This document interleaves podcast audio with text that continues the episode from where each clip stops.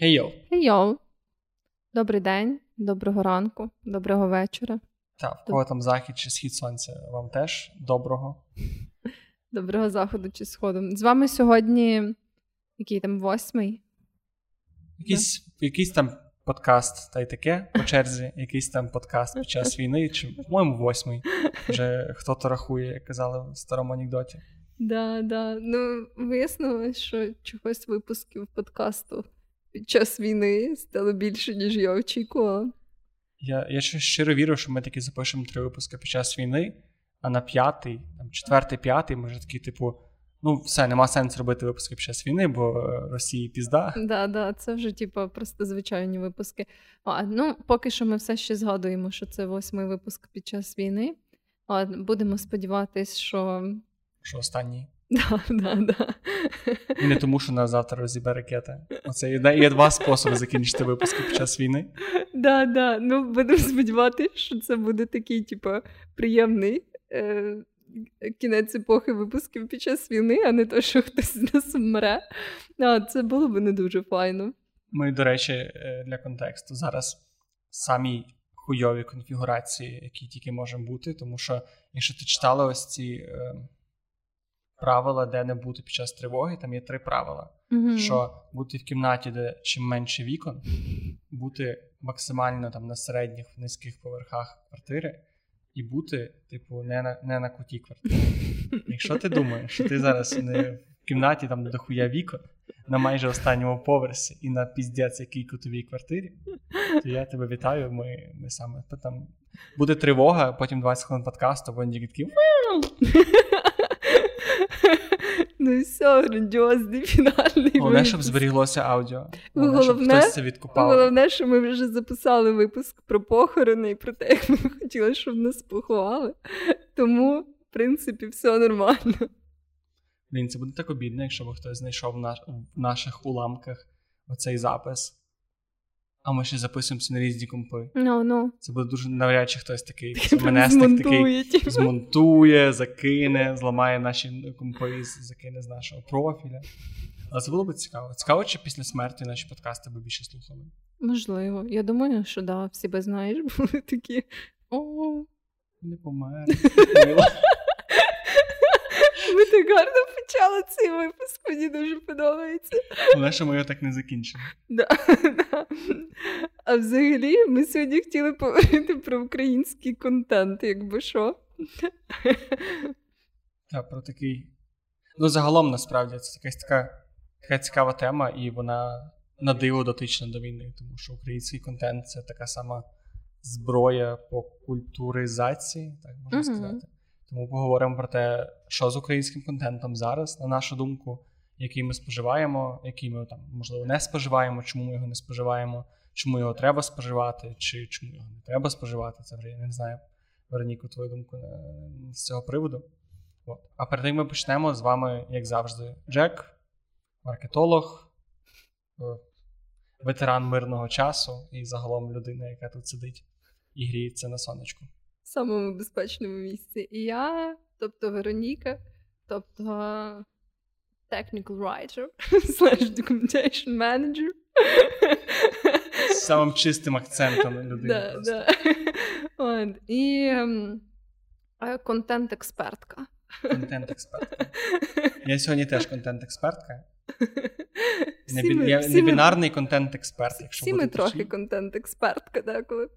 Е, І да, думаю, ми, як завжди, ще почнемо задаємо про те, що сталося у нас на тижні. У мене насправді нічого не сталося. Ну, в сенсі не було якоїсь конкретної події, якою би хотів поділитися, яка б мала якусь цінність для наших слухачів. Я просто хотів похвалитися і поділитися, і мені цікаво, чи хтось відчуває схожу штуку, бо коли почалася війна, ну, всі ці 88 там, днів, зараз 89-й. Мені було в принципі, тобто був стрес, було важко. Перший час, особливо перші два тижні, це був такий максимально апатичний період, коли все ж ти міг робити це донатити, допомагати, робити коктейлі Молотова і так далі. Потім був вже такий якийсь більш зібраний період, коли я повернувся до Львова, коли були трагедії, е, трагедії, перепрошую, коли були тривоги. Але загалом ти вже такий був більш е, знаєш, складений докупи. І але в мене от весь цей час, е, що було спільно весь цей період, мій якийсь творчий м'яз був атрофований просто на 100%. Тобто я міг щось відповідати по роботі, писати, говорити, ще щось, але щось прям створити, типу, якийсь там написати текст, зробити фотографію, придумати якусь ідею для мене було просто нереально. Я, От я сідав, і мене відчував, що мені просто ставили камінь на душу, mm-hmm. і я з ним сидів, поки і ну я нічого не міг себе видавити. Хіба якісь такі дуже базові речі, дуже довго я це все родив. А зараз воно якось потрошки почало повертатися, і мене це дуже тішить особисто. Знову ж таки, це якось завжди страшно визнавати, що тобі стає краще і легше під час війни. Бо це якось так. Ні, я думаю, насправді це добре. Знаєш, все-таки, ну, типу, коли ти страждаєш, зазвичай тобі не сильно легше від того, що Нікому, всім похуй на те, що я страждаю, насправді. Це, Ну так, але все одно якось. Я я, ну, радий, я що це да, це відчуття, типу, що там плюс-мінус якось тобі налагоджується життя, воно таке видається часом несправедливе, типу, що це в тебе знаєш, налагоджується всіх інших ні.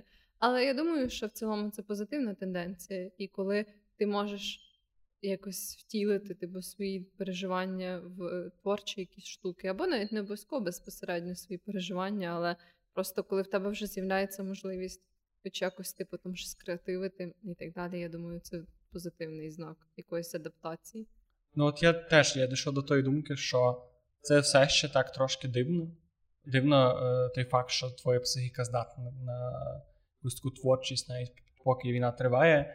Але от що мене дуже сильно нормалізувало для мене цей стан і сказало, ну як легалізувало, сказало мені, що типу ти можеш так себе почувати. Те, що от якраз е, звідки тема про український контент, що по суті зараз е, оця моя не це моє небажання щось створювати, відсутність цієї сили.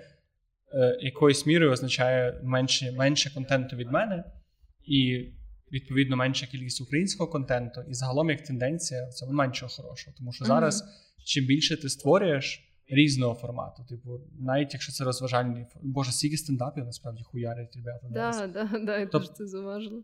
Тобто, загалом, те, що я можу впливати зараз на інфополе, робити українською мовою, навіть якщо це не є якась така масова штука, це все, що це крапелька в океані, яка збільшує кількість українського контенту. Тоже ну, правда. Тому Тоже це правда. це якраз для мене було таким, блін, це класно. Все-таки не треба соромитися того, що мене вже трохи випускає, а треба якось ці ресурси, які ти отримуєш, використовувати собі на користь. Що в тебе? У мене впав е, цей тапочок. О-о. Е, Я хотіла розказати про те, що ну я однозначно насправді відчувала, що цей тиждень якраз персонально для мене був якийсь дуже важкий. Мені здається, що в мене якось багато накопичилось ем, такого стресу, знаєш, і якихось нервових емоцій. І загалом я і фізично не відчувала себе якось в найкращому стані, що я думаю, більш-менш безпосередньо зв'язано якраз з тим, що дуже якась нервова. Е, Нервове напруження таке, знаєш, не накопичилось. От, е, Тому да, я не можу сказати, що я прям, наприклад, цей тиждень особливо відчула, що аля моє життя налагоджується і так далі.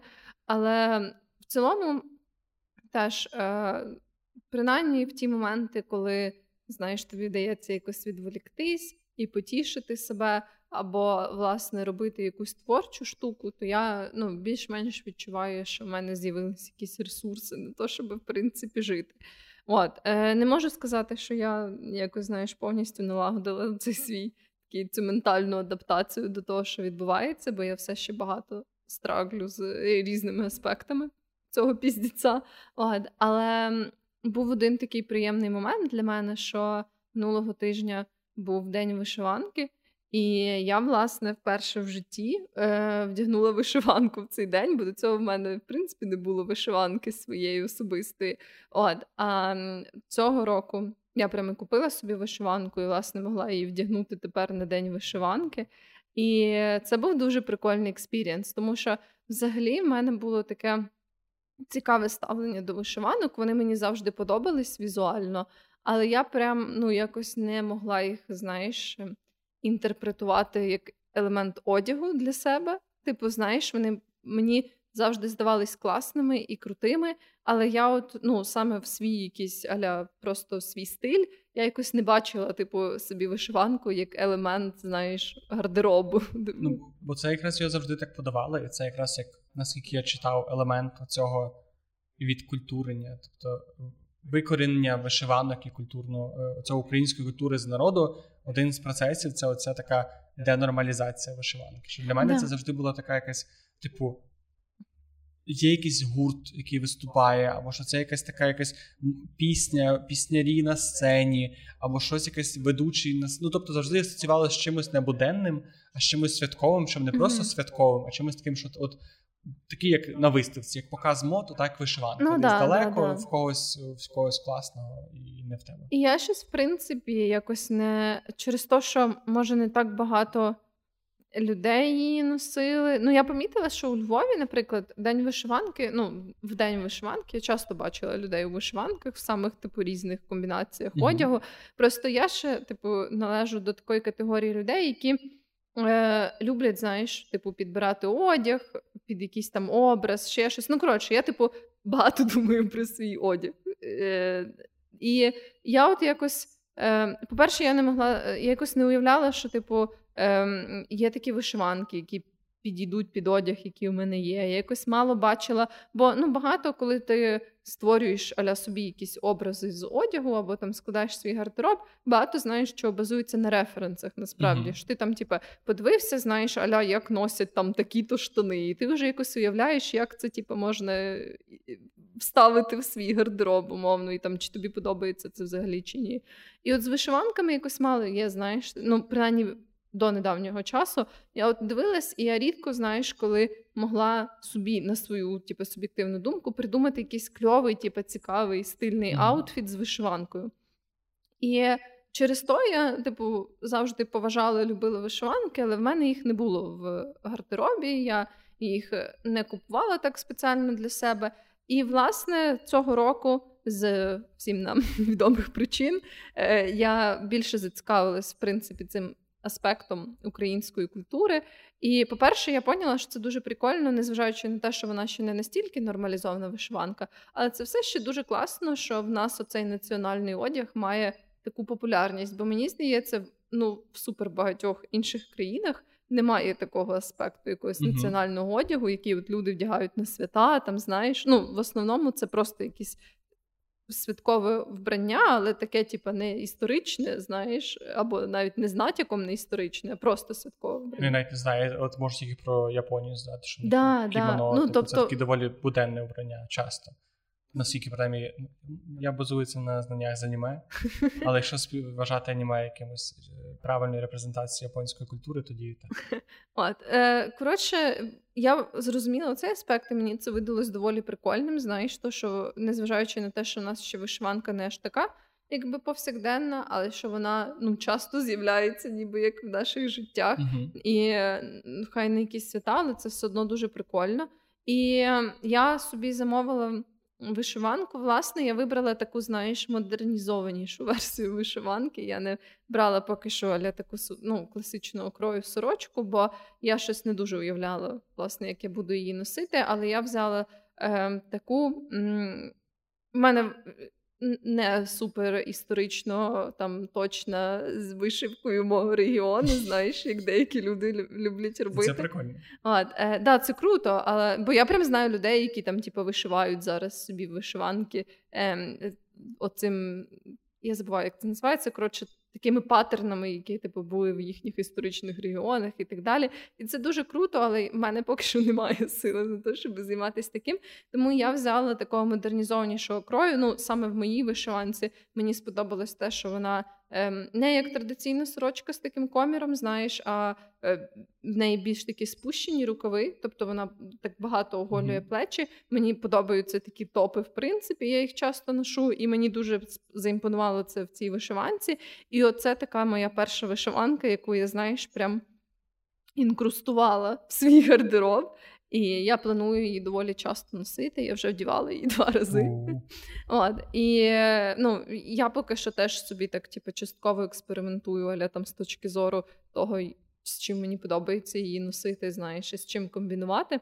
От, але це був такий от перший день моєї вишиванки, коли я була в вишиванці, і це було дуже прикольне відчуття. Знаєш, бо я прям відчувала себе частиною якоїсь ком'юніті. Я ще пішла гуляти зі своїми подругами. Тобто я була прямо в центрі, і я, знаєш, дивилась на інших людей в вишиванці. Інші люди в вишиванках дивились на мене. Ми, типу, обмінювалися, знаєш. Ти дивилася, які в них вишиванки. Це так, як знаєш. Е, ребята в якихось лімітованих найківських кросовках да. або або одягу Supreme, або North Face, щось більш такого. Це якась така... Була така, типу, вишиванкова атмосфера. Це було дуже прикольно. Це мені дуже сподобалося. Я якось ніколи раніше не думала про цей аспект. І було дуже багато людей в вишиванках. Це було дуже Бо це Львів, дітка. Ну, насправді Львів це завжди було місто на День вишиванки, яке було mm-hmm. повне вишиванок.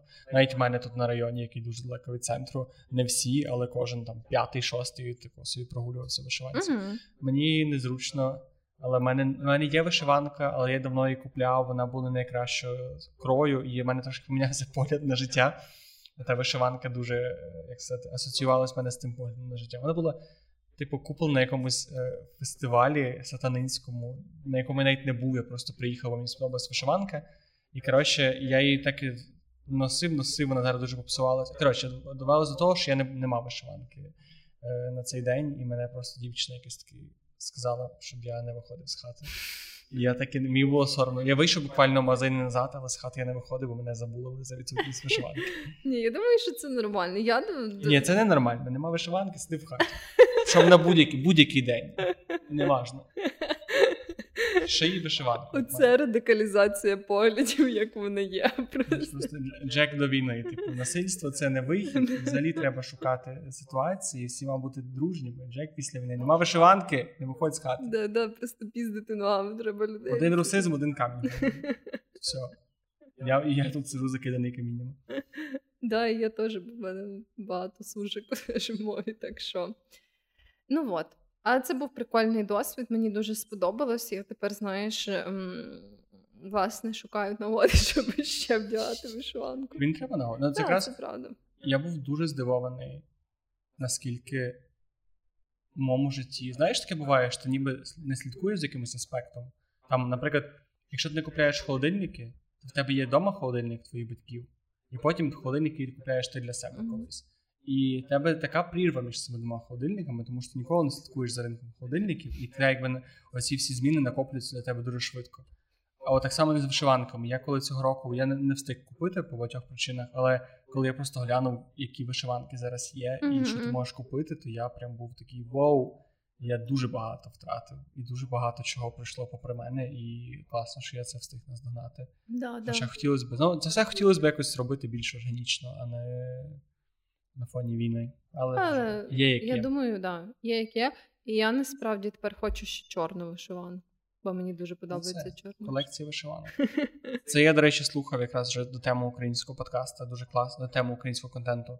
Е, дуже класний е, подкаст Дій. Не знаю, mm-hmm. чи ти його слухаєш. Да, да, І там якраз останній епізод, який вийшов під час війни, це з власником, ну, менеджером, овнером, ну, коротше, власником, напевно, творцем е, Етнодім uh-huh. і Тміет.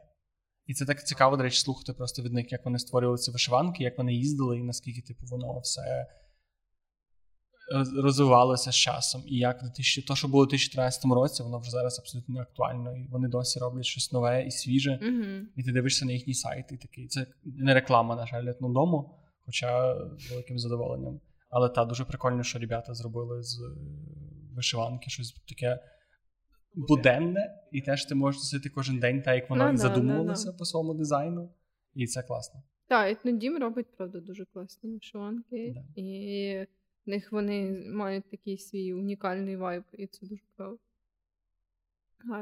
Ну, власне, я думаю, після цієї оди вишиванкам. Ну, вишиванки це теж контент. Так, так. Так що ми, в принципі. Ми зараз можемо говорити про будь-що, тому що все, що ми говоримо, це український контент. І як мета, е, суть цього подкасту це буде про кожен наш подкаст це про український контент. Ну так, да, по суті, да. Це дуже зручно виходить. А, Але загалом, яке в тебе ставлення до українського контенту? Прекрасно. Я, на жаль, в мене дуже багато таких е, штук, які я мушу признавати перед собою, перед нашими слухачами. Але я пам'ятаю, ще як два роки назад, по-моєму, ми сиділи з тобою і ще з нашими друзями е, на якійсь стосовочці в нас, ну, вдома ввечері. І я дуже багато розпинався про те, що український контент ще на такій дуже зародковій стадії, і для мене він тоді не міг конкурувати з російським контентом, бо були для мене блогери російськомовні, яких я дивився, які мені по якості контента здавалися дуже класними. Ну і я не хочу применшувати їхню якість як самого контенту, але так. Я пам'ятаю, що тоді я дуже довгий час такий, типу, наше має дивитися контент українською, коли він ще в такому зародковому стані, коли є контент російською, або навіть якщо не російською, то є прекрасний контент англійською. І в мене воно якось так йшло, що ну блін, я не, не хочу просто жертвувати оці цим рівнем якості, до якого я звик, uh-huh. щоб просувати український контент. Бо я досі вважаю, що це неправильна стратегія дивитися щось тільки тому, що на українське, якщо ну, тобі воно не йде, тобі воно не подобається, а воно українське. Я не вважаю, що це хороша стратегія, але з того часу, за ці два роки, змінилися дві речі. По-перше, я сам почав робити український контент. Ми тоді записували подкаст, здається, вже на той час. Але ще так, типу, ну ну я не, не це не було так якось так багато, і я не був настільки в цьому глибоко. Mm-hmm. І після того, як ми ще почали робити зріст контент, то тоді я зрозумів, наскільки є велика цінність саме в тому, що блін, це робиться в нас, і це робиться навіть що от.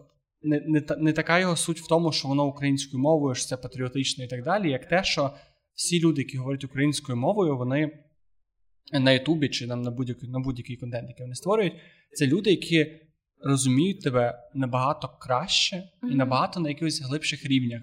Ну, і це да, да, да. в таких банальних речах. Тобто новини, які ти слухаєш українською мовою, там якісь телебачення Торонто, це люди, які в твоїй бульбашці. Mm-hmm. Типу, там є якісь аспекти, вони там більше в політику чи більше в якісь інші соціальні речі, але це люди, які розуміють, що відбувається в твоєму повсякденному житті. От в тому макрокосмосі ці люди існують. Це не якийсь чувак з Америки, який говорить про речі для тебе далекі або деякі близькі. Тобто, це. Знаєш, це коли фудблогер тобі радить їжу, яку ти можеш купити в себе в сільпо. Ну да, да, да. І от це просто це це оця близькість, яку ти ніколи не можеш отримати з іншого боку. Да, то це відчуття мені насправді, типу, я ніколи не була особливою прихильницею російськомовного контенту.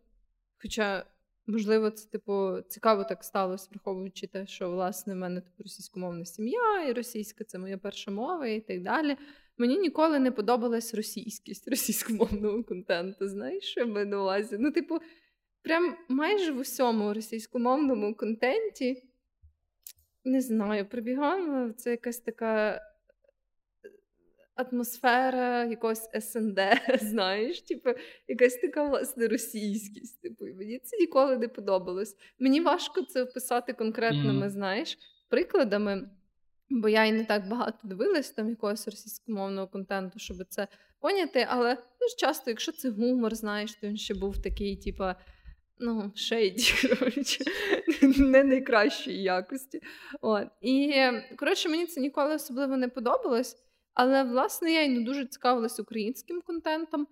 І так сталося, що, ну, в принципі, коли я вже була там в підліткових роках і, типу, почала споживати якийсь контент то це все було англійською. Прям е, весь мій розважальний контент був англійською. Е, я дивилась там всі фільми англомовні і навіть не англомовні з англійськими субтитрами або англійською звучкою. От. Е, І коротше, у мене типу був супер англомовний цей простір. Фактично від самого початку, як е, я почала споживати якийсь контент. Mm-hmm. І довгий час мені теж здавалось. Е, Я не дуже була в курсі того, наскільки якісний може бути контент е, в Росії, але ну, типу, в порівнянні з англомовним контентом е, мені важче було набагато знайти україномовний. І хоча я не вважаю зараз, що він прям в зартковому стані, але в деяких аспектах все ще мені не вистачає україномовного контенту. Ну, знаєш, от е, саме якихось таких от гарно зроблених. Е, Я просто ще дуже часто я люблю, знаєш, такий або розважальний контент, або дуже практичний контент, як там аля, не знаю, як стіл пофарбувати, або типу, як там туторіал, як зробити ноготочки в себе вдома, чи щось mm-hmm. таке. Коротше, якісь такі, типу, інструкційного плану е, відео там і так Ти їх прям любиш, це просто необхідність. Е, Ну, я прям люблю їх дивитися, якщо це стосується якогось типу мого теперішнього захоплення. Знаєш, ну якщо, наприклад, я собі придумала, що е, мені цікаво робити ноготочки вдома, то я типу, можу дивитись багато такого контенту, mm-hmm. пов'язаного з ноготочками. Це такого хобі. хобі да, да. От я дуже люблю цей такий хобі-контент, і мені в деяких аспектах. Не вистачає цього в україномовному просторі. Знаєш, ну аля там, якщо загуглити там, типу, як перефарбувати стіл або реставрацію меблів, ну на ютубчику, знаєш, то не так вже uh-huh. і багато знайдеш порівняно з типу, з купою відосів англійською мовою, які є на цю тему. Ну і але при цьому я вважаю, що україномовний контент дуже круто розвивається.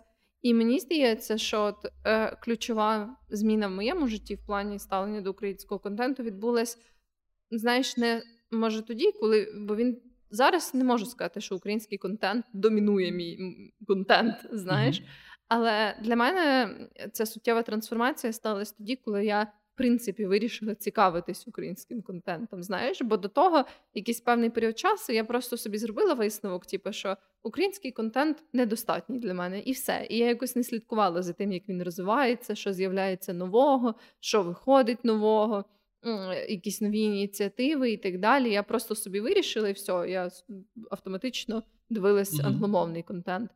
Але напевно, теж відколи ми почали робити україномовний контент, це теж поміняло моє ставлення, і я автоматично почала більше цікавитись е, україномовним контентом. І те, що ти кажеш, для мене теж це відчуття, яке я якось я про нього не думала, і я не очікувала його знайти в україномовному контенті. Але в якийсь момент я теж дуже чітко усвідомила, наскільки класно навіть в цьому самому хобі-контенті, знаєш, коли ти не маєш типу, гуглити 100-500 разів, чим замінити цю штуку, яку згадав чувак. Uh-huh. А він такий каже: там, от, щоб перефарбувати цю тумбу, я пішов в епіцентр і взяв там такого прикола, знаєш. І ти знаєш, що ти можеш піти в свій епіцентр, взяти Можна там піти в той самий епіцентр. Да, да. Ну, от, І оце відчуття, воно дійсно дуже класне, воно дійсно тобі допомагає, тому що да, ну якби я знаю, що я можу знайти аналог там того, можу знайти аналог того. Але от коли це реально такі речі, як там я пішов в сільпо, знайшов там гриби ерінги, і от сьогодні буду їх смажити, знаєш,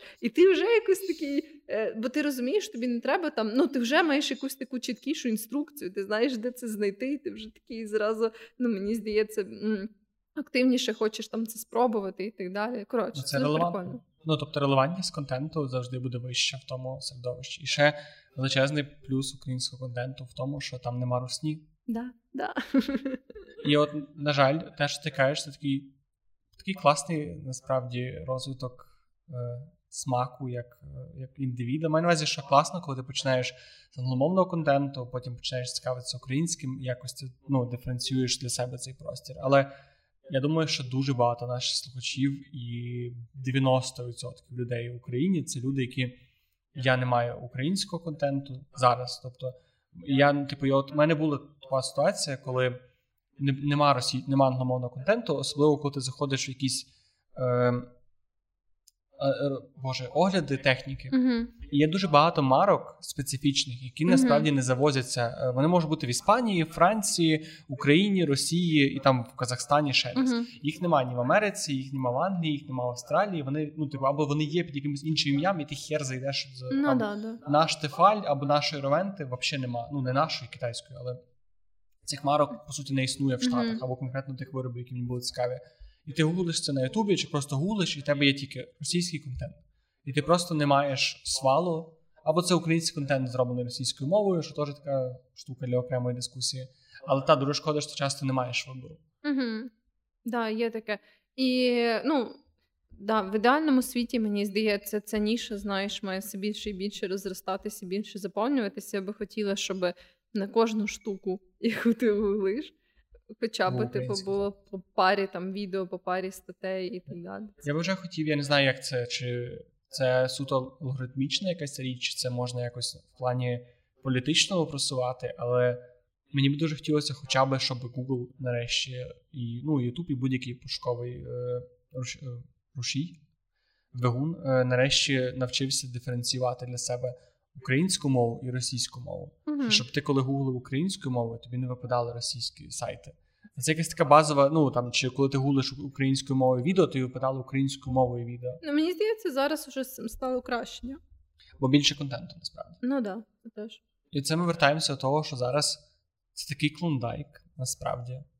І я і по нас це бачу, по нашому подкасту, тому що під час війни в нас реально зросли перегляди, і більшість людей більше нам пишуть, більше видно якоїсь активності у нас е, ну, в нас під е, соціальними мережами. І це зараз якраз такий якраз ідеальний час. Це знаєш, я як людина, яка дуже давно хоче почати свій youtube канал, правда, англійською мовою, не українською, але тим не менше. І кожен раз кожного разу дивишся якісь відео, аля як почати youtube канал, як там е, шукати тему, бла бла бла. І кожного кожного року основне питання, чи не пізно залітати типу, на цю платформу. І кожного року всі ті самі люди кажуть: якщо ти хочеш залетіти на цю платформу, найкращий час це зараз. Ну да, да. І переважно це нічим не підкріплено, крім того, що типу ну ніколи не буде кращого mm-hmm. часу ніж зараз. Але зараз для українського контенту це просто от, оце вікно, коли люди такі блін. Є запит на український контент. Я yeah. особисто його шукаю кожен день. Ну не, не те, що я сам сижу і активно шукаю, але в мене якісь речі, які я хочу дивитися українською, яких мені не вистачає. І як тільки мені почне їх рекомендувати, е, той чи інший алгоритм, я з задоволенням їх буду хавати, тішитися, і мені все подобається. От. Тому, якщо зараз хтось з нас слухає і такий, блін, я би там хотів почати свій блог, або я би хотів писати якусь штуку, але це може нікому не треба. То, по-перше, ну, треба. Зараз світу, в принципі, треба цей контент. А по-друге, я от недавно теж е, слухав український подкаст, нам каже, mm-hmm. багато подкастів слухаю з тим часом. І дуже класний подкаст, я його дуже раджу. Він нам тільки три епізоди, але вони прям такі. Вони беруть Станіслава Лема, письменника, і так би на його на основі його життя і на основі якихось його творів, його протиріч внутрішніх, вони е, беруть ці теми для дискусії, mm-hmm. типу відходять з його особистість, починаються обговорити окремо. Вони розповідали за в цьому подкасті про соціальні мережі, і там була дуже класна теза про те, що на диво Цукерберг, коли робив Фейсбук, він казав, що він хоче об'єднати весь світ, і на диво, так якби ця. Е, ця вся історія з соціальними мережами потрошки проростає в рівно протилежну річ. Mm-hmm. Воно супер нас роз'єднує. Що одні додіки знаходять таких самих додіків, як вони, кажуть, що земля плоска, алгоритми їм дають один той самий контент і один той самий контент. І люди, ніби соціальні мережі стали такими розсадниками неадекватів і абсолютно диких людей, які мають ну абсолютно від, від, відбиті і відірвані від реальності думки. І вони казали, на фоні того всього є такий. І таке якесь бажання покинути взагалі вийти з соціальних мереж, забути, забитися і не бачити того всього Фейсбука. І в принципі Фейсбук насправді мені здається краще покидати. Це вже це вже корабель, який йде на дно, і там тільки миші лишилися. Але е, вони вели до того, що якщо люди всі підуть з з Фейсбука, з соціальних мереж, то там лишаться тільки неадекватні люди. Mm-hmm. І так само це так само стосується контенту в тому плані, що кожне, що ти робиш, от навіть якщо ти просто заходиш в свій Фейсбук, та в тебе 20 друзів, і пишеш там українською мовою якусь думку, аля там не знаю, русня, русні має бути пизда, Путін хуйло, бла бла бла. Ти вже навколо себе акумулюєш оцей такий невеличкий відсоток адекватності. Ну, знову ж таки, адекватність для кожного своя, але своєї адекватності. І от mm-hmm. той факт, що ти можеш. Створювати цю бульбашку інформаційну, що ти можеш бути частиною цього ком'юніті, хоч так дуже гранулярно, непомітно, це прекрасно. І от я дуже насправді на фоні цьому найдумав, типу, е, для чого наш подкаст з тобою? Ну, тобто, в мене було якесь в мене постійне бажання е, якогось есенціалізму і е, екзистенціоналізму. І от, власне, для мене якась цей подкаст дав мені відповідь на питання, для чого взагалі робити. Типу, навіть навіть для чого я роблю цей подкаст, тому що для мене це мій острівок адекватності, до якого приходять люди ну mm-hmm. наш, до якого приходять люди, які розділяють нашу думку, і за рахунок цього може на якийсь там мілі-мілі-мілі відсоток, але людей з схожим світобаченням до нас стає більше. І це така якась така лепта, яку ми носимо. І це прекрасно. Так, да, да, це дуже гарно. Е, І теж я насправді ем, ще вагаюся сама для себе, як ставитись до російськомовного контенту, який роблять українці. Уйо. Я я, я дуже довго про це думав, все що я прибив. І я довго не міг відписатися від Тушкіна, наприклад, якого я. Ну, блін, нього прекрасні відоси. Він українець, е, він ніколи не позиціонував себе як російський блогер, він ніколи не там ну не зашкварювався, по-моєму, принаймні так так якось помітно. Він зараз дуже ну, топить за ЗСУ і так далі. Були свої зашквари це на початку, я пам'ятаю. Ну, взагалі Орел і Решка це така дивна передача, якщо розібратися, і її приналежність до того чи іншої національності, що треба дуже сильно досліджувати. Але дуже класно сказали, хтось це сказав, не пам'ятаю, не хочу перепутати, що український контент це той контент, який робиться на українську аудиторію. Не можна російською мовою робити контент. Тобто, ти можеш робити російською мовою контент на українську аудиторію, і насправді є декілька таких. Е, є декілька таких блогерів, яких я навіть От є ще один подкаст Вуса Гоголя, наприклад. Mm-hmm. Вони писали є хороший, поганий злий подкаст. І ще багато типу таких схожих креаторів, які робили українську російською мовою, вже перейшли майже всі на українську, mm-hmm. але для української аудиторії. Там переважно буде така більше київська географія.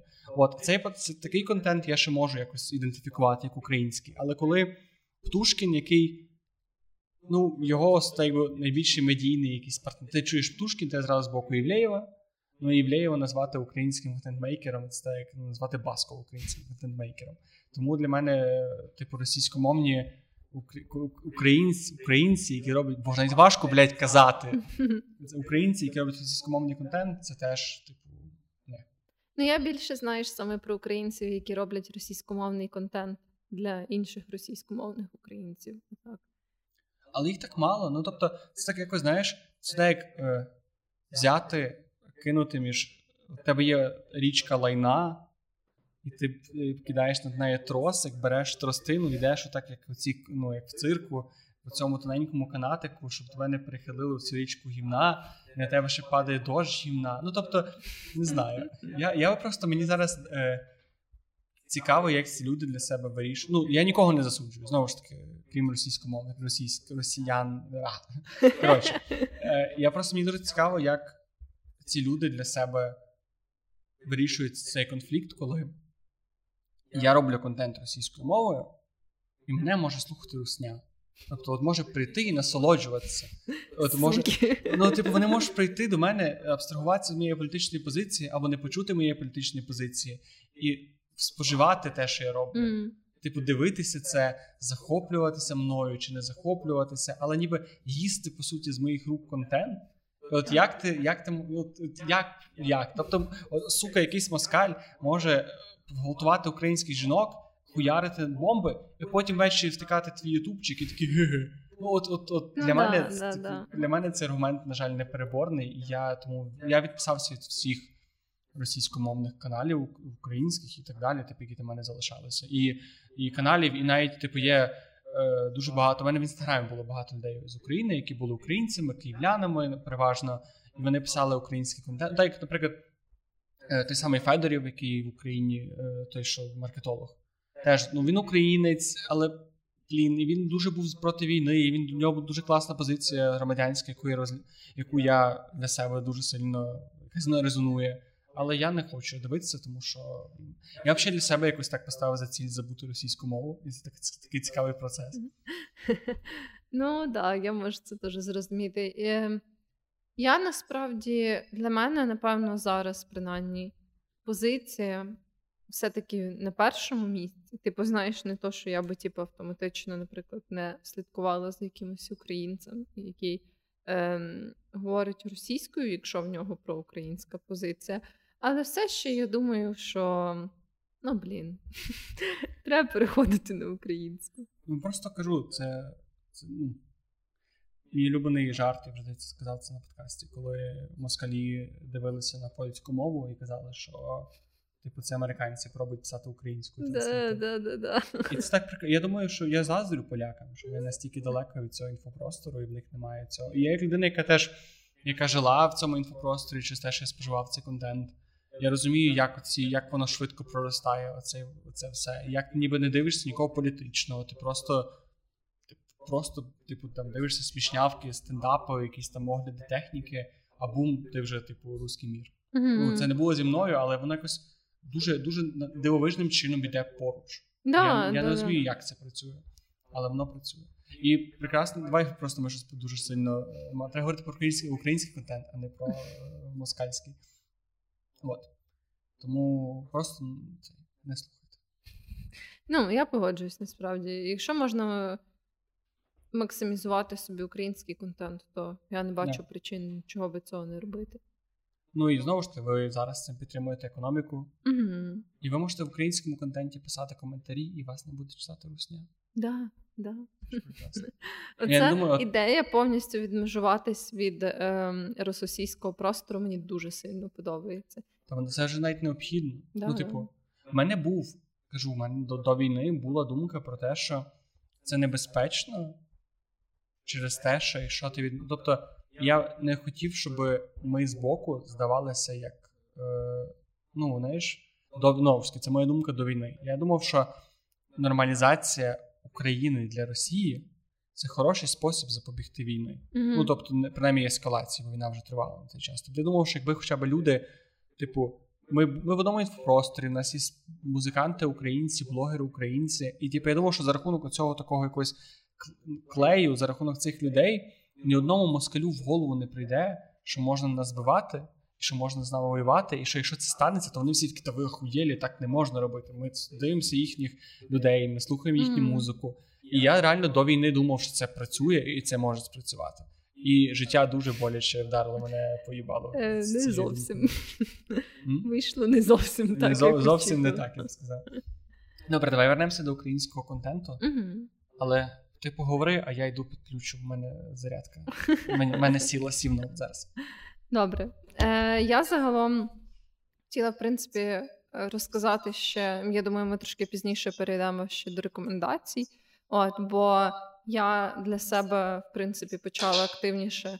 Теж прям я вже це починала робити. Тепер я ще активніше зосередилась на пошуку. Плюс мені дуже допомогло те, що велика кількість людей, які раніше робили контент російською, перейшли на українську. От е, я для себе знайшла таких пару людей, які мені зараз дуже заходять, які закрили певні ці мої контент-потреби, знаєш, певних нішах. От, і я ще е, поділюсь цими рекомендаціями, коли ми до них перейдемо. Але я ще хотіла сказати, що від того, що я дуже знаєш, вирішила підтримувати український контент. Е, я почала активніше коментувати якісь там відео або ще якісь Мгм. штуки, які я знаходжу. І я відчула себе трохи таким дідом, знаєш, тому що я ніколи не інгейджу типу з якимись блогерами і так далі. У мене якийсь такий стиль перебування в інтернеті, Це на більшості людей. що я, типу, ніколи, ну майже ніколи не коментую. Типу, я ніколи не пишу там в особисті повідомлення якимось блогерам, які щось питають. Я навіть на опитування в сторісах не завжди нажимаю. Знаєш, типу, я така, Не типу, будьте так, як Вероніка, будь ласка. Да, це погано Це насправді. погано. От, але я, ну просто типу, я нам- намагаюсь тепер, знаєш, більше типу, там.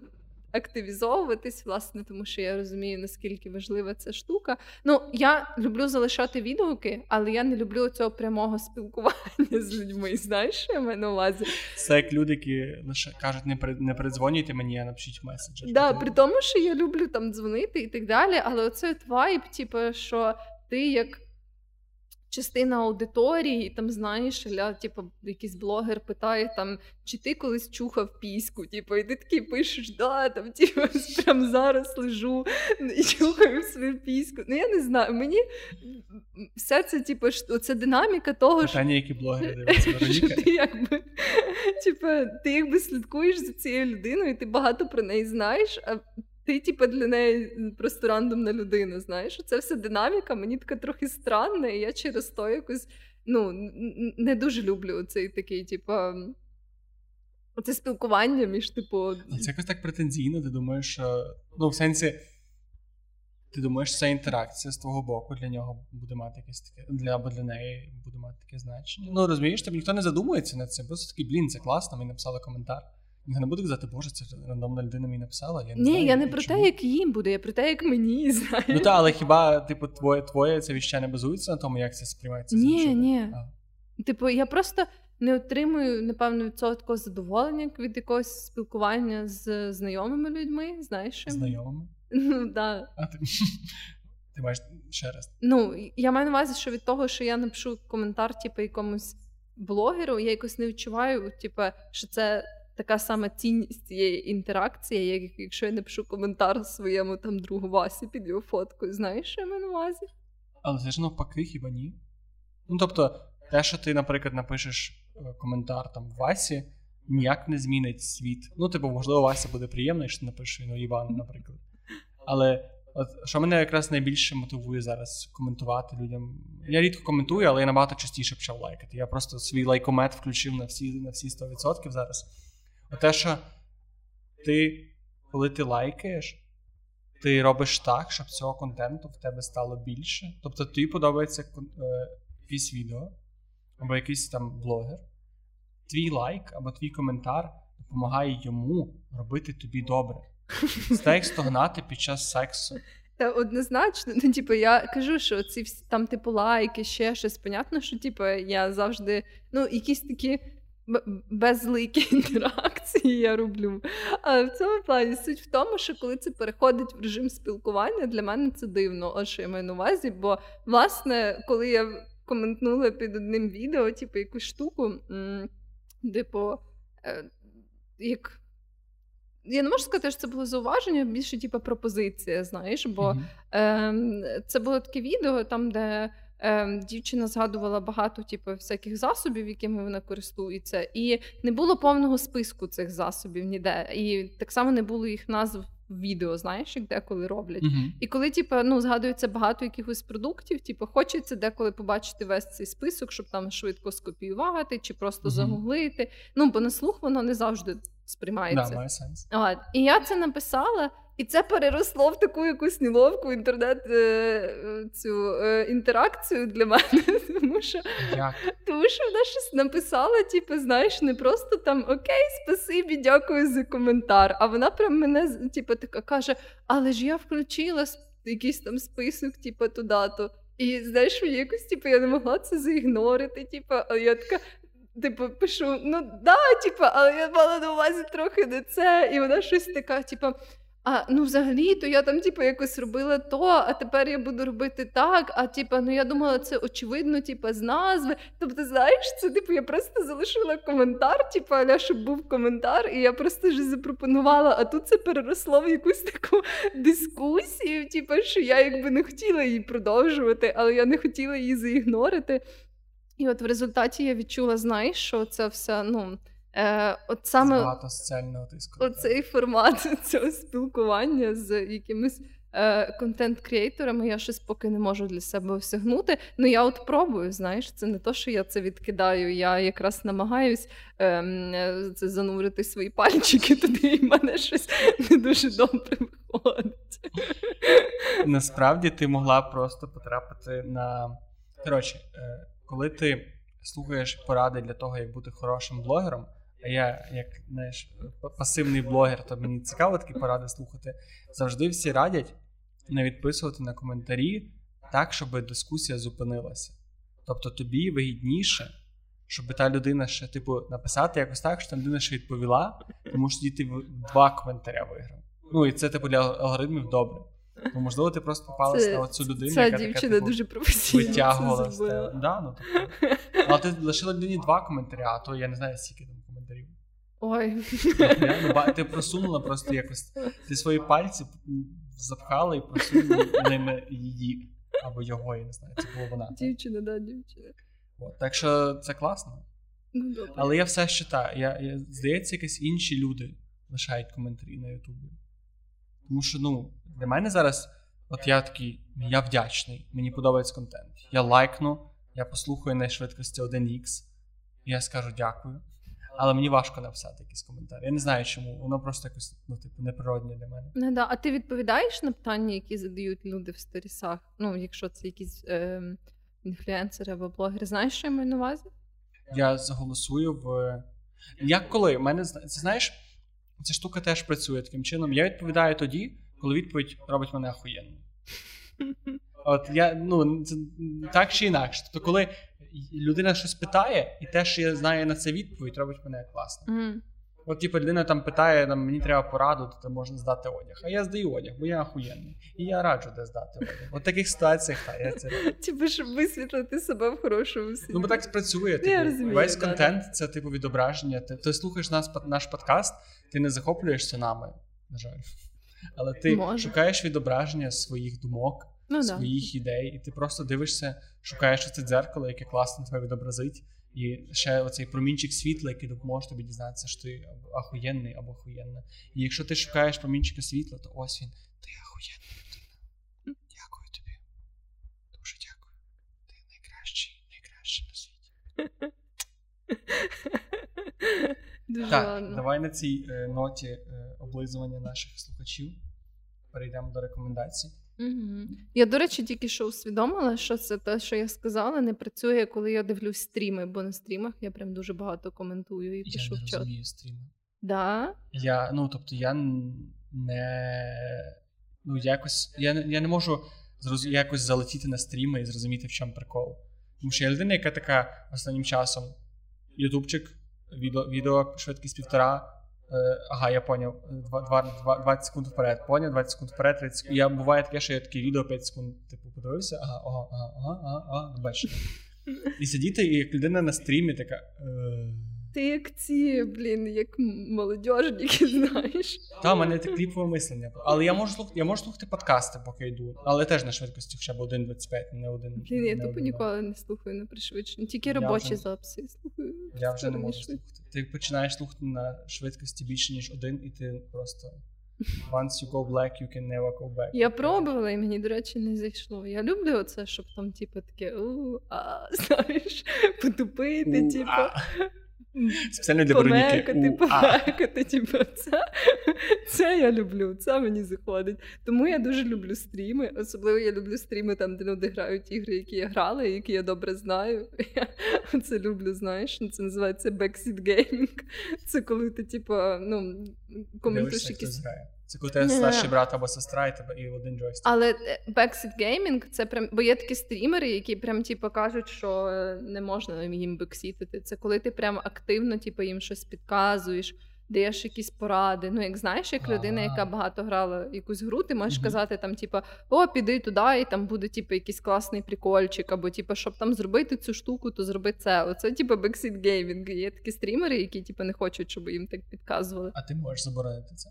Ну, в основному це просто ставлять теги або кажуть, що типу там тебе забаню нахуй, якщо. Що так злому? І люди кажуть. Ладно, я, до речі, бачила якось. Е, це була українська стрімерка, і я бачила, як в неї дуже файно бомбануло на стрімі від того, що люди давали їй поради. І це було дуже забавно. Насправді.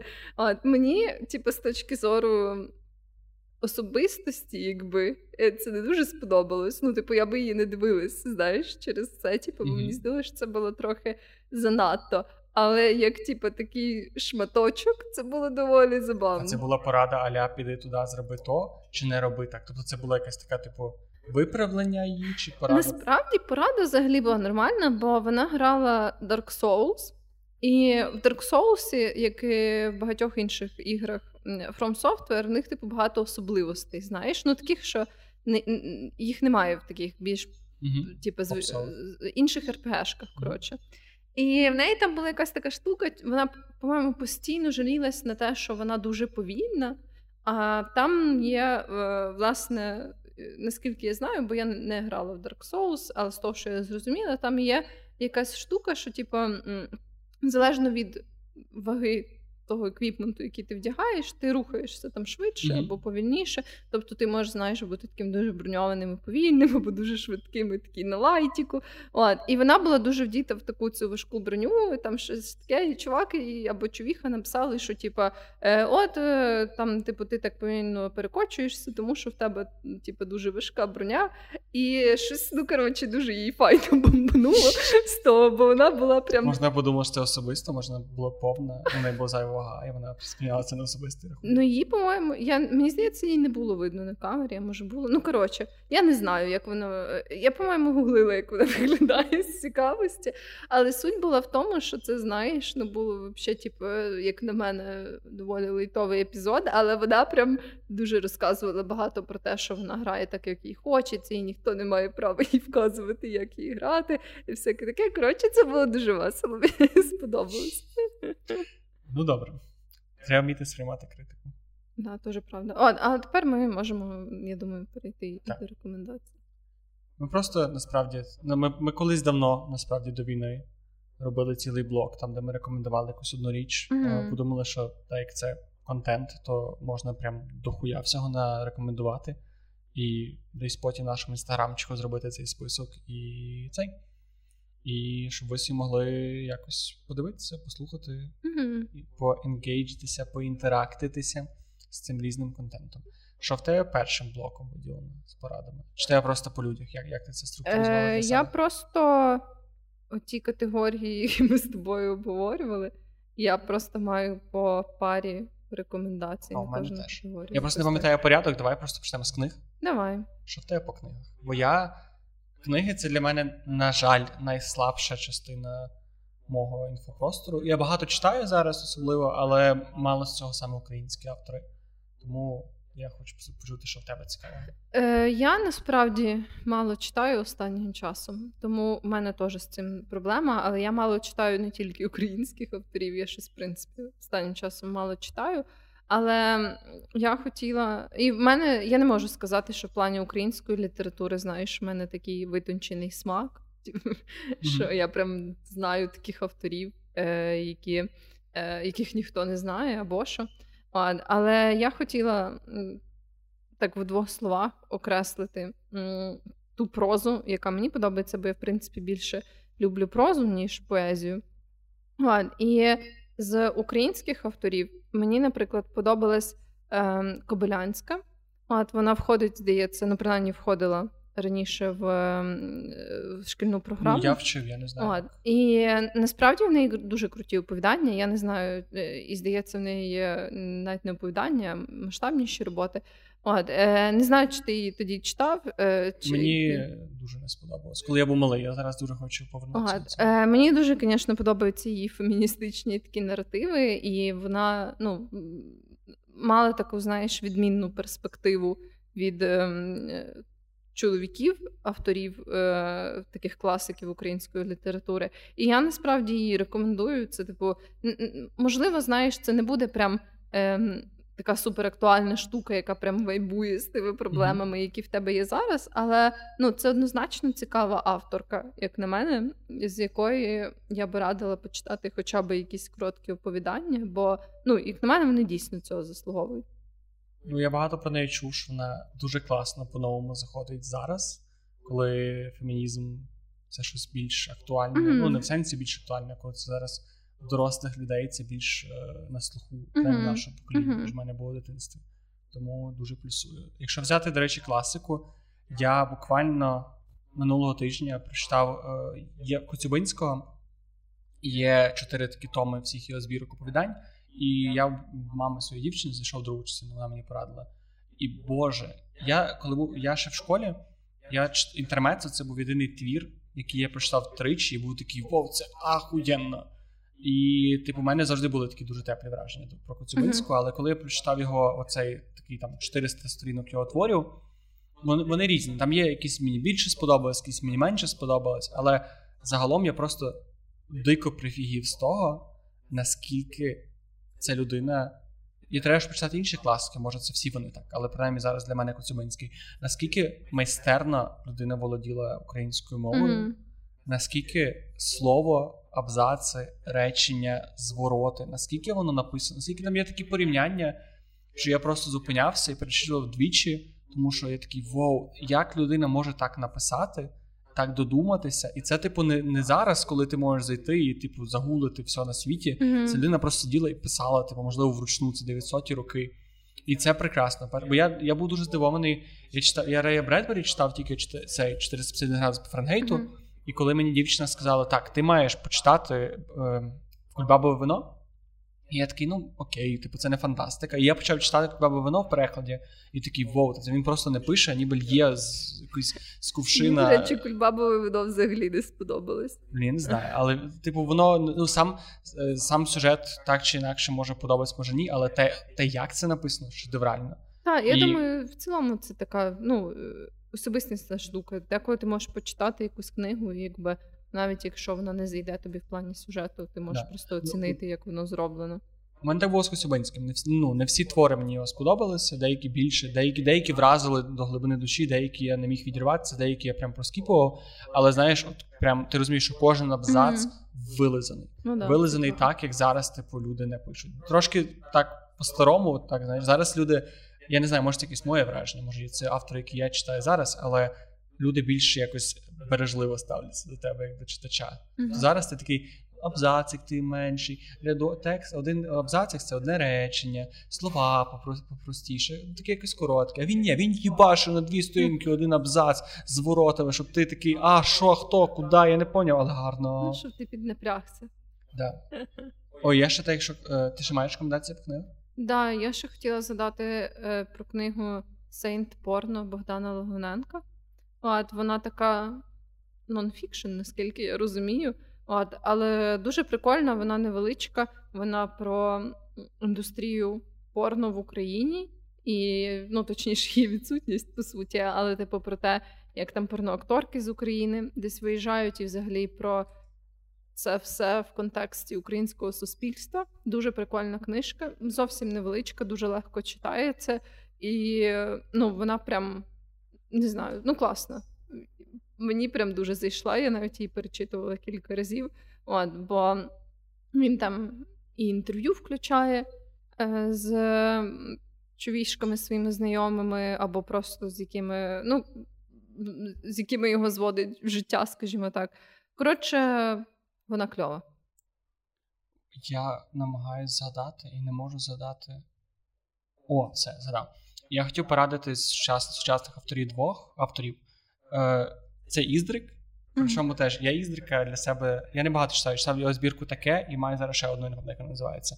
І в мене я почав читати по тій причині, що вся моя сім'я, моєму брату колись подарували оцю збірку таке, його день народження, що він був в школі. Mm-hmm. І вся сім'я моя прочитала цю книжку або пробувала і сказала, що це якась хуйня, вони тут читати не будуть. І для мене це було таке: о, мені зайде. І мені зайшло. І по цей день я деколи, коли мені нудно, відкриваю рандомну сторінку Іздрика і просто тішуся з того, як він пише. Да, да. В нього там, блін, я вже насправді трохи забула, бо я ще в універі читала його збірку віршів, і в нього дуже цікаві теж метафори. деколи. Здається, в нього є оце таке е, рідке життя протікає в ритмі повільного сексу, якось так. Ну, коротше, він теж. Е, Прекрасно. Да. І ще сучасних Любко Дереш. Я, коли, я, дуже Дещо мені дуже не зійшло, дещо, але от у нього є ця книжка пісні про любов і вічність. І я чомусь дуже люблю книжки про собак. Я не знаю, або про вовків. Я білий клоджок Джека Лондона просто кохаю. І от тому мені дуже зайшла пісня пісня про любов. В нього я я би сказала, що в нього такий жанр трохи може young adult, Знаєш, є це така, типу, е, може частково орієнтована на таких підлітків свого роду, але таких, знаєш, підлітків бунтарів. 18-19. да. Я розумію, про що. А, Але мені от приємно було читати деякі його книжки. Е, як там трохи пітьми я читала. О, трохи пітьми, Боже, прекрасно. Воно якесь таке, ну.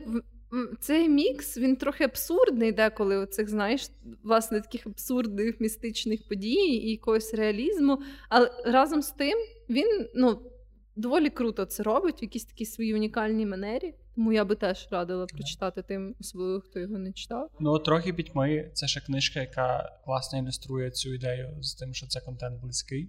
Тому що коли він описує, як люди ходять по Львову, нічному ну, Львову, да, заходять да, в клуби, і ти знаєш, де це, ти знаєш цю вулицю. Це, це зовсім не те відчуття.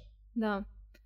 І на цій самій ноті е, я би порадила ще Юрія Винничука.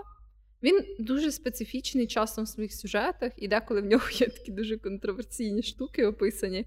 Ну там в плані, знаєш, знову ж таки, етичності стосунків з жінками, взагалі, mm-hmm. поглядів на жінок і так далі. Але як письменник він описує, мені здається, мовою він володіє доволі таки добре. У нього така, вона, знаєш, дуже з цим галицьким відтінком. О, це дуже відчувається. Е, І Принаймні його такі аля около автобіографічні книжки. Можеш порадити якусь конкретну книжку? Я читала Діви ночі. От, е, І знову ж таки, це дає багато цікавих інсайтів, наприклад, про те, як відбувалося життя в Україні під час ще радянських часів, коли ти знаєш, не був ем, просто собі звичайним совєтом, який ходить на роботу, типу, і там вертається до жінки і дітей, а потім бухає водку десь в під'їзді. А, ну, Власне, про те, як типу люди, які не зовсім гармонізували з цією йобічною системою, як вони жили, як вони заробляли гроші, власне, в які всякі авантюрні пригоди вони пускались, знаєш, і всяке mm-hmm. таке. Це дуже цікаво описує, плюс він теж багато описує саме Львів. От в своїх книжках. Ну і для львів'ян або людей, які були у Львові, це теж такий приємний бонус, коли він згадує якісь там штуки, які знаєш ем, знайомі. Ладно. Але да, незважаючи на те, що ем, Юрію Вінничуку явно треба попрацювати над своїм ставленням до традиційних гендерних ролей, я би все одно порадила його почитати, бо він часом доволі прикольний. Вероніка е, радить вам автора і щось радить автора. Що, давай перейдемо до другого блоку. Це подкасти. Uh-huh. У мене це подкасти. Е, Я вже згадував сьогодні два подкасти: це подкаст Дій і подкаст Лем каже. І супер, я їх дуже раджу. І прям не знаю. Їх їх важко, я не знаю, може вам не сподобається, але подкаст Дій це подкаст після. Я послухаю кожен випуск і такий, так, треба робити бізнес. Треба якийсь, блядь, бізнес. Я не знаю, який, але я хочу робити бізнес. Мені здається, що вони раді цього це і створюють. Тому це за все, так. Я ще до до гінку, до книжок хотів сказати, що є такий подкаст, він мені особисто не зайшов, але я чув дуже багато про нього відгуків і хороших. І якщо ти хочеш якось більше окунутися саме в тему книг, то є такий подкаст, який називається Поки без назви. І його ведуть дві журналістки. Я, на жаль, не пам'ятаю, як їх звать, звать, але я напишу це в описі. І ну, вони трошки для мене, знаєш, я відчув себе дуже тупим, коли я слухав, бо вони дуже багато референсів всяких Е, авторів, е, розумні думки, а я звик до більш такого дисидентського тупого контенту. Тому так. Але якщо вам цікаво більше дізнатися про українську літературу, то поки без назви ще одна моя рекомендація. До речі, хочу теж послухати цей подкаст, щоб сформувати про нього свою власну думку. А мене насправді з українськими подкастами, якби це іронічно не було, найважчі стосунки. Але я думаю, в більшості це пов'язано з тим, що я дуже залипаю в подкасти, які я знаходжу, які мені подобаються. І мені прям важко для себе якби знаходити нові подкасти, коли я ще не послухала старі. Знаєш, що я маю на увазі? Mm-hmm. Тобто, коли мені подобається подкаст, а так як англомовний подкастинг уже, в принципі, дуже сильно розвинений, і зазвичай подкасти, які я знаходжу, мають там пару сотень епізодів, от, вже випущених. І я, знаєш, просто занурююсь, типу, в якісь ці там два-три подкасти. Ти слухаєш знизу до гори чи зверху до Я слухаю від найстарішої до найновішої. Я прям знаєш. Я боюсь таких людей, як ти, тому що я коли бачу, що в нас на першому подкасті збільшується кількість послуховувань, то я такий, бля, це люди, які далі не пішли. Це люди, які там і залишилися на першому подкасті. Ну, е, О, тому мені з українськими подкастами поки що найважче, в тому плані, що мені, в принципі, важко, знаєш, активно слухати якісь нові подкасти, крім трьох подкастів, які я слухаю прям постійно. Ну, чотирьох. От, е, англомовних. Mm-hmm. Але загалом я хотіла порадити е, подкаст, який я вже згадувала, коли в нас була рубрика рекомендації, але я б хотіла задати його ще раз: 11А, там, де дівчата, е, його ведучі обговорюють. Насправді великий спектр штук, але часто вони пов'язані тим чи іншим боком з сексуальністю. І він такий, можливо, більше спрямований на молодшу аудиторію, ну, людей, які ще, напевно, не мали аж так багато досвіду взагалі інтерперсональних стосунків і сексуальних стосунків, зокрема, але там багато і цінних порад, в принципі, ем, з приводу сексуальності, з приводу самого власне акту сексу е, там якісь переживання, які в тебе можуть бути, або ну коротше, такі всякі штуки. Мені здається, вони дуже класно піднімають ці теми. Вони вибирають цікаві теми. І ну, як на мене, це така штука. Ну, типу, чим більше секс-позитивних подкастів, як на мене, тим краще. І я рада, що вони. Е, трохи заповнюють теж цю нішу. Я тоді теж е, продовжуючи тему секс-активних подкастів. Є подкаст як ми кохалися, mm і це подкаст про те, про, про історію сексу в умовах України.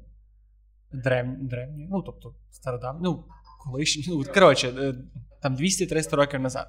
Тобто, як, яку роль в нашій етнічності відіграє секс в наших піснях народних, mm-hmm. в наших якихось там сказаннях, міфологіях і так далі. І там кожен подкаст такий, а то не кінь стоїть, а то не криниченьку купають ребята. І це якесь таке. Це подкаст, який дозволяє тобі оце теж зняти оцю міфологію такої від, віддаленості mm-hmm. культури, оцієї, яку ти вивчаєш в школі, ти починаєш розуміти, що це такі самі збочені люди, як ти, у них такі самі проблеми. Вони думають про дуже думали про дуже схожі речі. І це якраз такий от хороший подкаст для того, щоб зрозуміти. Ну, типу, як люди колись ставились mm-hmm. до сексуального життя і життя загалом. Да, це теж круто. А, і ти, ти, да. ти подкаст. А, і ну і простими словами, це такий теж моя легка рекомендація, тому що це е, психологія для таких тупих людей, як я. Тому що вони був такий, це був перший контент про психологію, який для мене хоч щось потрошки почав відкривати. І супер. Вони класно просто розставляють це по полицях. І якщо ти ще не дозрів до якогось такого більш серйозного контенту або не дозріла, то це хороший вступ до того, щоб почати розуміти свою голову. А вони ще зараз роблять випуски під час війни, і вони дуже допомагають нормалізувати mm-hmm. всі свої стани, тому простими словами теж дуже раджу. Що далі? Е, Я би хотіла ще порадити стрімерів. Ти напевно. О, я, я, на жаль, нікого не скажу. Тому а, давай.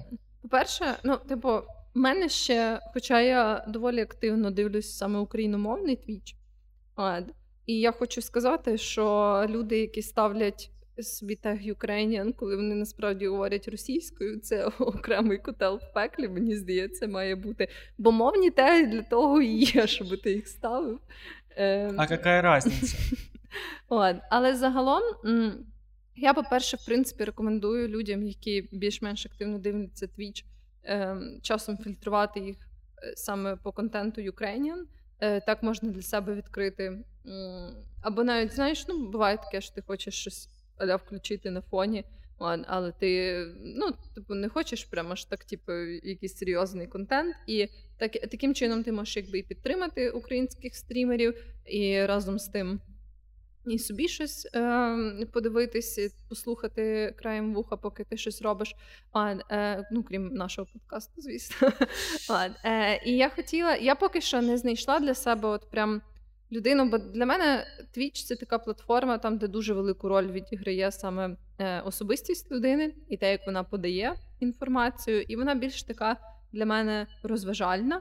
От, е, Тобто, мені, от знаєш, важливо знайти людину, чий вайб мені підходить. Mm-hmm. Поки що серед українських стрімерів я не знайшла прям такого, що я знаю, що теж типу, дуже слідкую, коли там будуть їхні стріми. Я прям дуже тішусь excited, коли я їх бачу, що вони там онлайн і так далі. У мене поки що немає аж такого. Але я, наприклад, відкрила для себе таку стрімерку Колана. Вона зазвичай доволі е, таких можна сказати, топах, плюс-мінус е, саме Ukrainian сегменту на твічі. Uh-huh. От, е, І вона дуже прикольна, в неї дуже класна мова. Вона часом грає відьмака і читає його власне в українському перекладі. Е, Наскільки я водночас? Ну, він грає в українському да, да, бо вона прям в неї такий голос, як з аудіокнижки, знаєш, і в неї якби ем, акцент не на грі самій, або там на скілі в грі, а от власне на літературну А, вона частину. читає діалоги в грі. Да. Ну, вона одночасно читає ні, книжку. Ні, ні, ні, вона читає саму гру, якби. Тобто в неї такий більше акцент не на е, гру і геймплей там і так далі, а от саме на літературну складову. І це дуже цікавий підхід, по-перше. По-друге, в неї дуже класна мова, наскільки я зрозуміла, вона з британської діаспори, або вона українка, яка переїхала в Британію. Ну, вона не сильно аж так розголошується е, в своїй особистій якісь інформації. От, І в неї дуже така от. Літературна мова, і е, це дуже прикольно так послухати. Знаєш, вона дуже не ще дуже заспокійливий голос. От, І в цьому плані дуже класно. От, І е, це було таке моє відкриття. І я, в принципі, раджу звернути увагу на сегмент українського твіча, тому що, на жаль, там ще досить багато людей, в яких е, не так вже і багато переглядів. Ну, типу, не так багато фоловерів, не так багато переглядів. От, і це завжди, як на мене, приємно підтримати якогось такого початківця контент-крієйтора. І ем, так, от. Да. Міше стрім це він потребує якоїсь такої великої. Там такий порог входження великий. Ну, тобто подкаст ти можеш записати і все, викинути в інтернет і не не переживати. А тут ти прям, ну, не знаю. Для мене це просто те, що потребує найбільш такої сміливості від тебе як контент людини. Да, це да, дуже це класно. правда. Плюс ще той аспект, що ти в лайві це записуєш, знаєш, і якщо ти там щось не то скажеш Да, або Twitch не та платформа, так яка тобі дозволить зафакапитися і сказати щось не то. Да, да. От, тому отаке, я дуже раджу український стрімінг, в принципі. В принципі, це така штука, на яку варто звернути увагу. Good. Давай закінчимо тоді ютуберами. Угу. У нас ще є музика, фільми, але ми вже їх радили, в принципі. Ну, нас да, буде да, про кіно і про музику. У нас були цілі випуски. То щоб вас не за не затримувати, то по ютуберах. Я коротко назву двох таких більш молодших, які для мене дуже класно зайшли. Е, і вони, до речі, були призерами цієї від телебачення Торонто. Але я їх дивився до того, просто хотів сказати. Це Влад Сторітелер.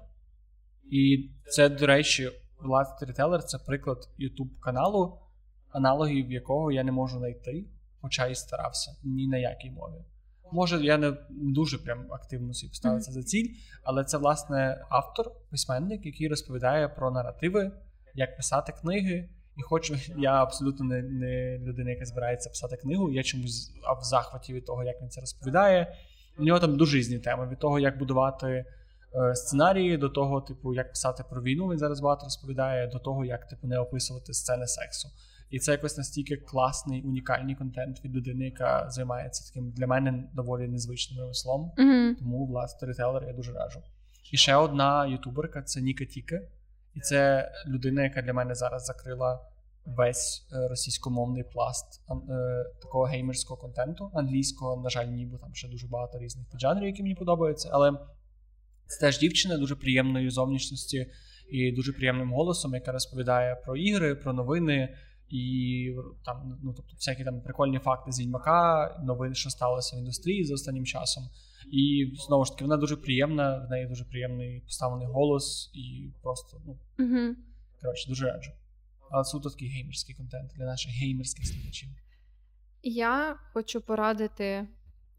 Спочатку я хочу сказати, що моя ніша контенту з ноготочками і одягом все ще не заповнена. Тому якщо раптом наші слухачі знають ютуберів, ютуберок, які е, знімають відео про ноготочки обов'язково, і про всякі штуки пов'язані з модою, з трендами, з одягом, з.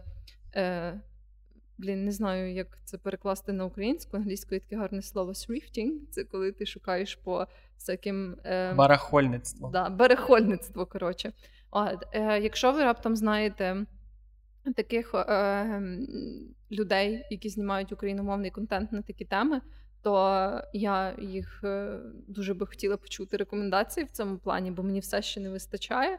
От, так само, як і е, всякий е, космітос-контент. От, е, це- Але їх повно в інстаграмі, хіба ні? Ну да, але це зовсім не то. Ну, типа, мені цікаво дивитись, знаєш, що це якісь туторіали, там огляди, ще щось. В інстаграмі це такого не зробиш. От. Ну окей. То я хотіла порадити, власне, от ем, спочатку дівчину, яку я знайшла, яка знімає космітос контент. Вона підписана як Доуплада. Ну, я теж включу це потім в опис. І дуже прикольна чувішка. Вона знімає, власне, оцей такий. Мейкап-огляди на якісь бренди, е, все таке, типу, більш українізоване в наших реаліях і так далі. Ем, і українською мовою раніше вона е, робила російськомовний контент, тепер вже україномовний. От, ну, словом, для тих, хто любить контент про космітоз, я її рекомендую. От, е, також я хотіла порадити ще іншу дівчину. Е, її канал називається. Хочу гратися, перехочеш. От наскільки я пам'ятаю, то взагалі первинно вона спеціалізувалась на огляді всяких секс-іграшок і всякого такого. От, але останнім часом вона знімає, напевно, такий більш повсякденний контент, можна сказати, типу такого е, розмовно-оглядового характеру. От, про якісь тренди в соцмережах, е, якісь е, там. Антиросійські штуки і так далі. Такі О, більше не цікавий зміна формату. Да, да. От, е, так що, але ну, в неї така цікава е, манера подачі інформації. Я теж її, в принципі, рекомендую. От, е, якщо ви любите такий більш розмовний е, casual контент, скажімо так. І ще дуже рекомендую. У мене, до речі, блін, тільки що усвідомила, що всі мої рекомендації ютуберок це жінки. От, е, І я ще рекомендую таку дівчину, яка підписана Рагулівна. Вона досить популярна е, в українському сегменті інтернетів. Вона дуже часто. Вона більше знімає не як відео, а напевно теж стріми, можна сказати. От, е, Але ну, її основна платформа це Ютубчик. І її стріми в основному е, фокусуються от, власне, на якомусь культурному огляді подій, які відбуваються. Е, культурному в сенсі е, не то, що вона не матюкається, в сенсі, що вона фокусується oh. на якомусь аспекті української культури, ем, політики. Вона часто там згадує якісь розбирає так публічні заяви якихось діячів, особливо контроверсійних. І Власне, в неї дуже ахуєнний контент, сповнений таких там референсів на якісь історичні події сучасної історії України. Відчувається, що вона дуже багато проводить дослідження перед тим, як обговорювати якусь певну тему. І от, власне, якщо вам цікаво більше дізнаватись про якийсь політично-культурний наш контекст, який він був там пару років, яким він є зараз, як він змінюється, я дуже раджу її ефіри. Вони дуже такі тривалі, бо вона там здається десь годину-дві е, зазвичай записує. Але От вони прям супер пізнавальні, вони дуже сильно прибирають е, з твоєї голови ідеї про те, що є хороші русські ліберали, або там про комплекс меншовартості українців і так далі. От е, коротше, вона дуже крута, е, дуже ґрунтовно це все так розкладає по поличкам, і я її прям дуже рекомендую. От і ще так наостанок я задала, поки е, розказувала за цей канал, що я би ще рекомендувала антиподи. Там бувають дуже цікаві інтерв'ю. Це Ісландія називається канал. Ну так, да, канал називається Ісландія, але я просто ну, інші якісь шматочки відео, які заливають там на Ісландію, або їхні інші рубрики мені не дуже заходять.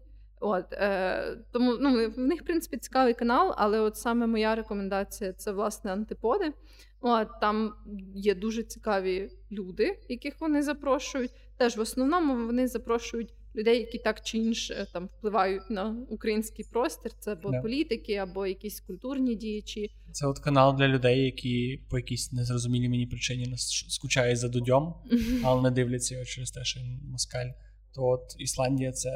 Не те, що заміна, це така заміна з великим великим плюсом зверху. Да, да. От тому я дуже рекомендую, і ну мені здається, що я не те, щоб дуже сильно фанатіла від інтерв'ю контенту. Тобто я не сильно там люблю такі формати, власне, як у Дудя. і такі, Але от мені, навіть будучи людиною, яка не сильно любить цей жанр контенту, в принципі, мені Ісландія тим не менш подобається і антипод.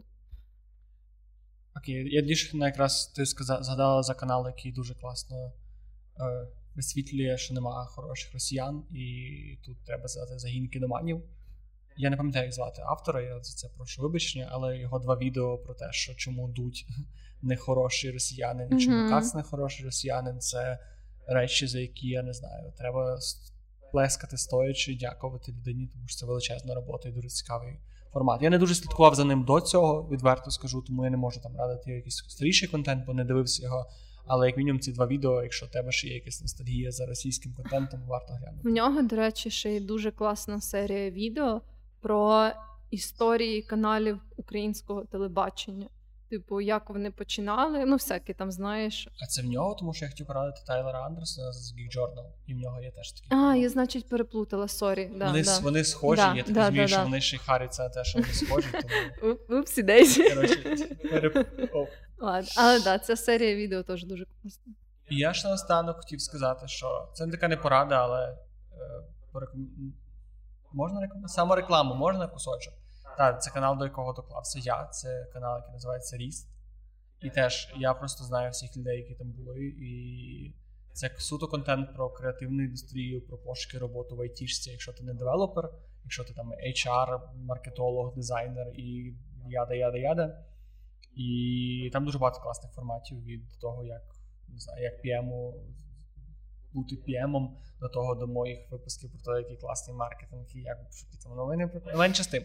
Але я просто зараз е, чуваки, на жаль, постраждали дуже сильно через війну і через те, що такий контент про роботу зараз дуже неактуальний. Тому, якщо вам він якимось чином актуальним став зараз, то приходьте до них на канал, лайкайте і підтримуйте, тому що зараз дуже важко таким каналам повертатися з післявоєнної цієї коми. Mm-hmm. Да, і так як я дивилась е, відео з цього каналу теж, хоча я не дуже люблю такий контент. Але я плюсую. Бо він для навчання. Да, Я плюсую, що це крутий контент, і ті, наприклад, випуски подкастів, які ви записували, відеокастів, можна так сказати, вони теж дуже пізнавальні. Ну, особливо, якщо це людина подібного фаху, з яким ти намагаєшся знайомитися або в якому ти працюєш, то да, там можна багато підчеркнути для себе. І що? До речі, сказала, що враголівні ці е, стріми новотривалі, бо там година-дві, а ми вже на годині 25. Ну, то подкаст. Це то подкаст. очікувано. Добре, то давайте на цьому вже будемо завершувати наш е, стрім е, подкаст. Дякуємо всім, що були з нами. Ми не рекомендували вам гору контенту, але ви точно це все не записували. Надіюсь, бо це странно, якби ви записували. Але це все десь буде в нашому інстаграмі. Mm-hmm. Ці всі рекомендації, можливо, в телеграмі, але думаю, швидше. Думаю, все в описі подкасту теж. В описі, ну, якось гарно проілюстровано, це точно буде в інстаграмі. Да, тому да. це. Дякуємо, що ви з нами. Дякуємо, що ви нас слухаєте активно на диво, активніше ніж до війни, що не може не тішити. Дякуємо, що споживаєте український контент і допомагаєте йому розвиватися. Всім величезно дякую, хто залишає зірочки і відгуки на Apple подкастах і в інстаграмі, і просто хто долучається до цієї такої поки що маленької, але дуже затишної атмосферки нашого подкасту. Да, саме так. Все, всіх цілуємо, всіх обіймаємо, всім мирного неба, смерті русні і класного українського контенту. Па-па! Па-па!